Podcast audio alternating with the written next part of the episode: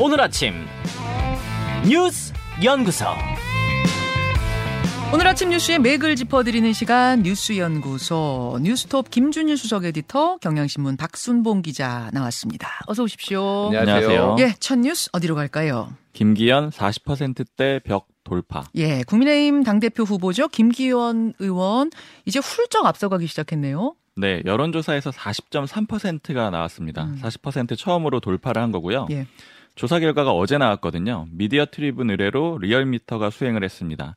지난 16일부터 이틀간 조사가 진행이 됐고요. 예. 대상은 성인 1,202명입니다. 음. 한 일주일 전쯤에 같은 기간 조사에서 32.5%였거든요. 음흠. 그때도 이게 크게 올랐다라고 봤었는데 이번에도 많이 올랐죠. 7.8% 포인트 올랐습니다. 예. 반면에 2, 3위는 한 1%포인트대 정도 떨어졌거든요. 소폭 낮아졌는데 2위는 나경원 전 의원 25.3%고요. 음. 3위 안철수 의원은 17.2%. 그리고 그 다음에 4위는 유승민 전 의원인데 8.1%고요. 네. 그 다음에 윤상현 의원이 3.1% 순입니다. 예. 김기현 의원은 사실 여러 여론조사에서 처음에 한 자릿수로 굉장히 후발주자로 시작을 했죠. 그렇죠. 근데 이후에 김장연대 또 친윤 후보 이런 거 강조하고 특히 나경원 전 의원 요 갈등 문제가 나오면서 특히 빠르게 지지율이 올랐습니다. 음. 나경원 전 의원은 지금 출마 여부 아직 공식화 안 했잖아요. 네. 근데 김대기 대통령 비서실장이랑 국민의힘 초선 의원들이 집중 공격한 다음에 지금 거의 자맹에 가까운 그런 상황이거든요. 음. 어제도 공식 일정은 없었고요. 어제 기자들이 집 앞에서 기다렸는데 네. 물어보니까 정치 여정을 돌아보고 있다. 곧 생각해서 입장을 정리해서 얘기를 하겠다 이렇게 했는데 좀 안경 쓰고 있는 그런 장면이 인상적이었는데 이제 나경원 전 의원이 좀 코너에 몰리거나 아니면 좀 어려울 때 좀 화장기도 좀 없는 모습 음. 이런 모습도 많이 보이거든요. 하긴 뭔가 고민에 쌓이고 할 때 안경을 꼭 쓴다 이런 이런 얘기를 해요. 네. 정가에서. 그리고 아마 이제 윤석열 대통령이 돌아오면 순방에서 돌아오면은 접촉을 하려고 할 거예요. 오해를 좀 풀고 싶다 이런 입장이기 때문입니다. 예. 그리고 김기현 의원은 변수를 좀 줄이고 굳히기 모드에 들어갔다 이렇게 볼 수가 있는데 음. 지금 김장연대는 사실상 폐기 선언을 했습니다. 그만 써줬으면 좋겠다라는 입장이고 대신에 연포탕 이걸 얘기하고 있거든요. 음. 연대, 포용, 탕평 요거 줄임말인데 지지율도 어느 정도 올랐고 인지도도 올랐으니까 음. 이제 김장연대는 오히려 방해가 되고 있다 이렇게 어. 보고 있는 거고요. 결선 투표 안 가고 과반 얻겠다 이런 얘기도 하고 있습니다. 결선 투표 없이 과반 얻어서 1차에서 끝내는 게 목표다. 이런 이야기를 김기현 의원이 어제 했던데 결국 1차에서 끝내려면 이제는 확장성이 필요한 거잖아요. 그렇죠. 그러니까 김장연대보다 연포탕을 강조하고 있는 상황. 이렇게 정리하면 되는 거군요. 맞습니다. 안철수 의원도 바쁘게 움직이고 있어요. 네. 뭐 정책 정당을 만들자. 이게 정책 얘기를 많이 하고 있거든요. 네. 왜냐하면 김기현 의원하고 나경원 전 의원 일종의 갈등 관계만 부각이 되니까 자신은 정책을 내세우겠다라고 하는 건데 실제 움직이는 발은 전통 지지층 쪽을 많이 향하고 있습니다. 음. 어제 같은 경우에도 대구 서문시장 일종의 그 보수 정치인의 성직격이잖아요. 여기 포함해서 대구시장 세 곳을 갔고요. 그리고 박근혜 키드로 불렸던 그 손수조 씨 대변인으로 임명을 했습니다. 어, 손수조 씨면은 그 여성. 맞습니다. 예, 예. 그리고 좀 부산 쪽에 터전이 있거든요. 음. 예전에 저도 몇 번 접촉을 했었는데 인터뷰를 중간에 하고 싶어가지고 예. 그때 한참 정치를 쉬었거든요. 근데 음. 정치 안 한다라고 했었는데 이번에 안철수 캠프로 복귀를 했습니다. 그때 그러니까 문재인 후보의 대항마로 나왔던 그 젊은 맞습니다. 정치인 네. 손수조 씨. 음. 여성이기도 하고요. 예, 예. 김준일 에디터. 네. 그러니까 지금 당권 경쟁이 치열해지고 뭐라 그럴까요? 그러면서 또 어, 뭐 가닥이 좀 잡히는 느낌도 나고 어, 어떻게 보세요? 일단 요 어, 리얼미터 미디어 트리뷴의 리얼미터 조사 두 개를 먼저 보면은 네.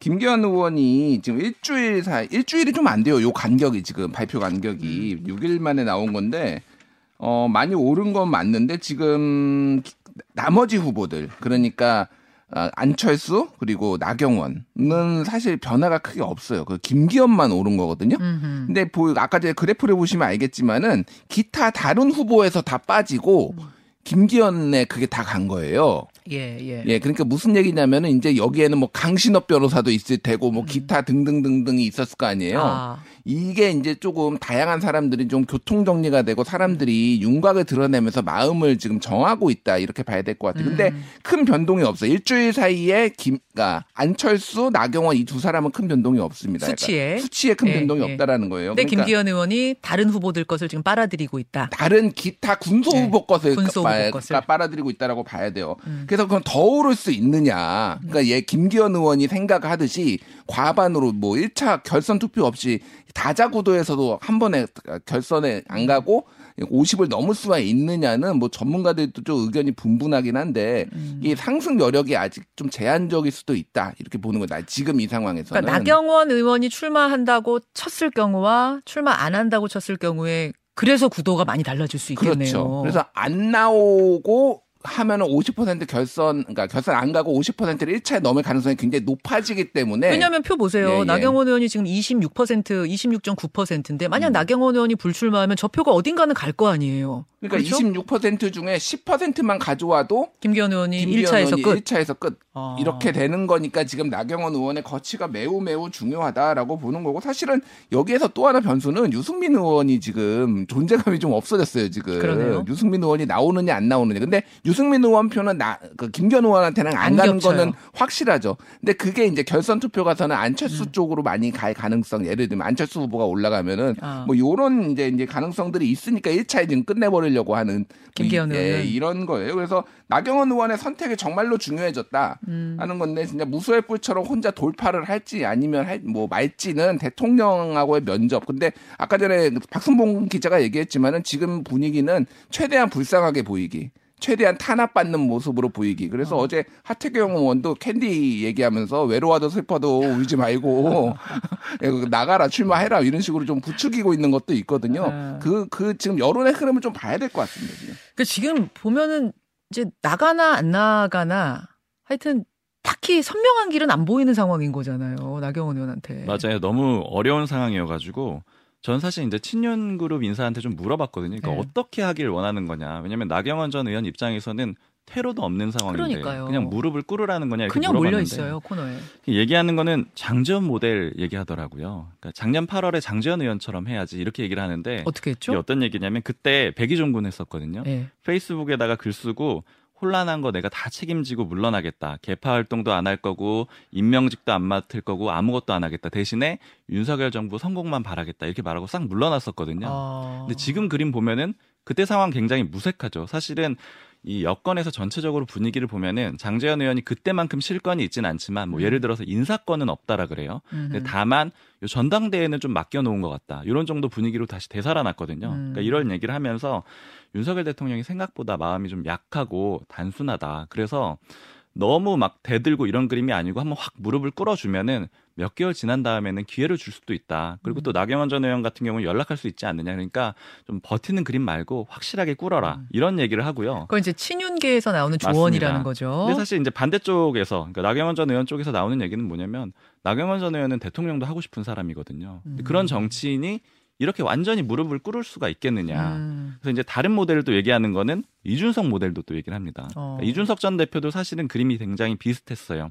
그때 어떻게든 핵관들하고 분리 전략을 쓰면서 음. 관계 잘 유지하려고 했는데 체리 따봉 나오면서 이게 다 그렇죠. 무너진 거잖아요. 그러니까 그렇죠. 지금도 굉장히 이 대통령실에서 입장 내면서 명확해지면서 나경원 전 의원도 비슷한 상황에 처했는데 아 그때 체리 따봉이 지금의 그런 비서실장 입장문 정도 되는 거예요? 거의 비슷한 그런 아. 그림으로 보이잖아요. 근데 결국 이제 나경원 전 의원은 어떻게 가야 되느냐 요 얘기를 하는 거는 이준석 전 대표도 시간이 지나면은 내 쪽으로 다 몰릴 수밖에 없지 않겠느냐 이런 큰 그림이거든요. 음. 그러니까 좀 구체적으로 어떤 얘기를 하냐면 지금 나경원 전 의원 비판하는데 초선 의원 50명이 입장을 냈잖아요. 네. 근데 이 사람들이 과연 실제 공천 다 받을 수 있겠느냐. 음. 줄을 딱 세어봤을 때 얼마 안 될 거라는 거예요. 어. 그러면 대거 이탈을 하게 되고 그 사람들이 어디로 가겠느냐? 나경원 전 의원한테 올 수가 있다. 그러니까 즉 이번에 설령 잘 안 된다고 하더라도 예. 반윤 그러니까 실제로 비윤 쪽에 구심점이 되고 또 인싸에서 왕따가 됐는데 이 포지션이 나쁘지 않다. 이렇게 가야 된다. 이런 얘기도 같이 나옵니다. 아 왕따 포지션도 나쁘진 않다. 그렇죠. 지금은 오히려 어. 비주류가 됐고 왕따가 됐는데 이전에는 나경원 전 의원이 가질 수 없는 포지션이었다라는 아, 거죠. 특이한 포지션을 갖게 됐다. 이게 이제 나경원 의원 측에서 나오는 얘기가 그렇다는 겁니다. 내지는 네뭐범 그 비윤 쪽에서 나오는 음, 얘기입니다. 음. 알겠습니다. 요- 오늘 요 얘기는요, 뭐, 말말말도 준비가 돼 있고, 정치권에 워낙 뜨거운 이슈여서, 오늘 오랜만에 이준석 전 대표가 책 출간 앞두고 화제 인터뷰에 나오는데, 여기서도 한번 질문을 해보도록 하죠. 어, 조금 더 이야기가 남았습니까? 아니면 다음으로 넘어가도 되나요? 얘기는 많은데 다음으로 넘어가야 될 것 같아요. 넘어갑니다. 김성태 구속. 김성태 전 쌍방울그룹 회장.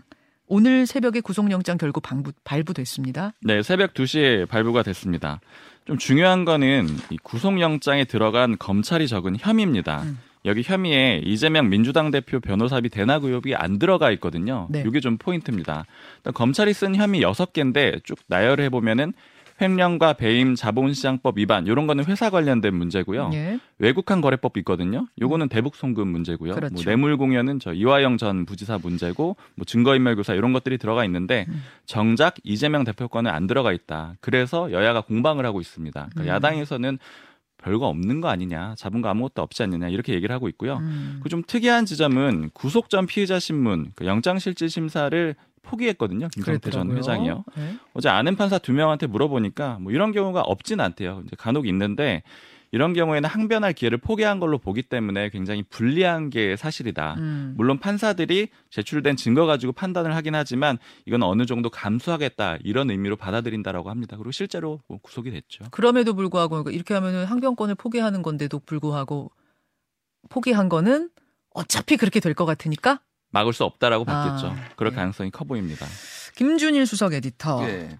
뭐 그러니까 다른 혐의 적시 안 하고 구속영장에 8개월간 해외 도피 한 줄만 적어놨어도 구속이 됐을 거예요. 도주 우려가 너무 크기 때문에 음, 그 음. 내용들이 이제 쭉 나오는데 거기에 이제 주목받았던 거는 변호사비 대납 의혹 자체가 아예 빠져버렸다. 그건 어제 이제 조홍천 의원도 얘기를 했지만은 이거 자체가 아예 조금 어, 증거가 지금 많이 부족하거나 수사가 진척이 안된 아니면 아예 한 방을 노리고 지금은 그 어설프게 쓰기보다는 검찰이 지금 칼을 갈고 있다. 뭐 이 정도로 봐야 될 것 같아요. 음. 중요한 거는 어제 이제 영장 구속영장이 이제 좀 공개가 됐는데 네.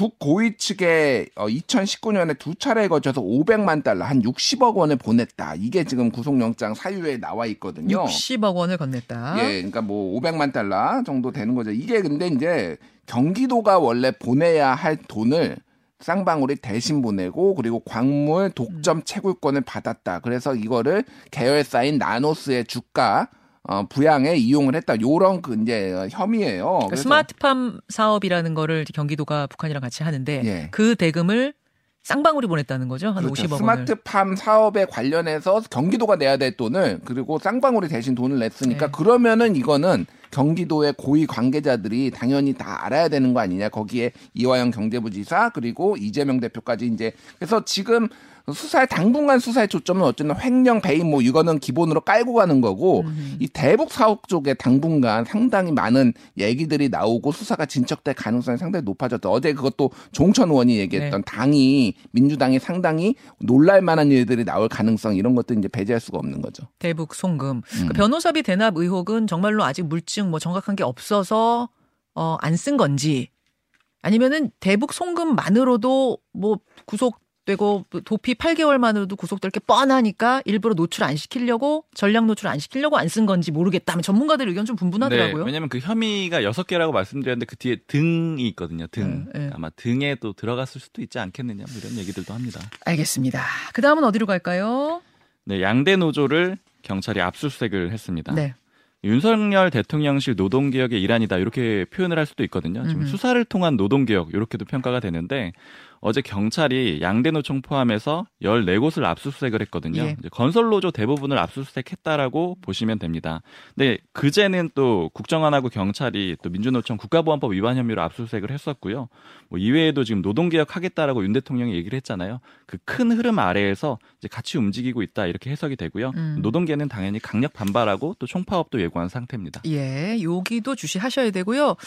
어, 이제 내일부터 설 연휴 시작되잖아요. 네. 날씨 좀 짧게 알려주 시겠어요? 근데 어제 밤에 눈이 진눈깨비가 와가지고 도로가 다 얼어붙었어요. 네. 그래서 지금 굉장히 빙판길 조심하셔야 되고 자, 오늘부터는 날은 맑은데 한파가 몰아칩니다. 한파가. 그래서 내일 같은 경우는 중부 내륙은 영하 10도 이하로 내려가고 음. 강원도는 영하 15도까지 내려갑니다. 그리고 어 23일부터는 오히려 날씨가 안 좋아져가지고 눈이 좀 내린 눈비가 내린다고 그래요. 그래서 다시 얼어붙을 가능성, 그러니까 귀경길이 상당히 어. 쉽지 않을 가능성이 매우 높습니다. 잠깐만요. 23일인 화요일 예, 예. 돌아오는 고길에 예. 조시- 블랙아이스 조심해야 되죠, 박 기자. 네, 일단 최대한 피하시는 게 좋대요. 일단 들어서게 되면 거의 방법이 없는데 만약에 그렇다라면은 브레이크 좀 나눠서 밟으시는 게 그나마도 도움이 되고 어디 충돌한다라고 생각을 하고 속도를 줄이는 대응이 더 낫다라고 합니다. 예, 장거리 가시는 분들은 타이어, 예, 겨울용 타이어인지 확인하시고요. 두 분 수고하셨습니다. 감사합니다.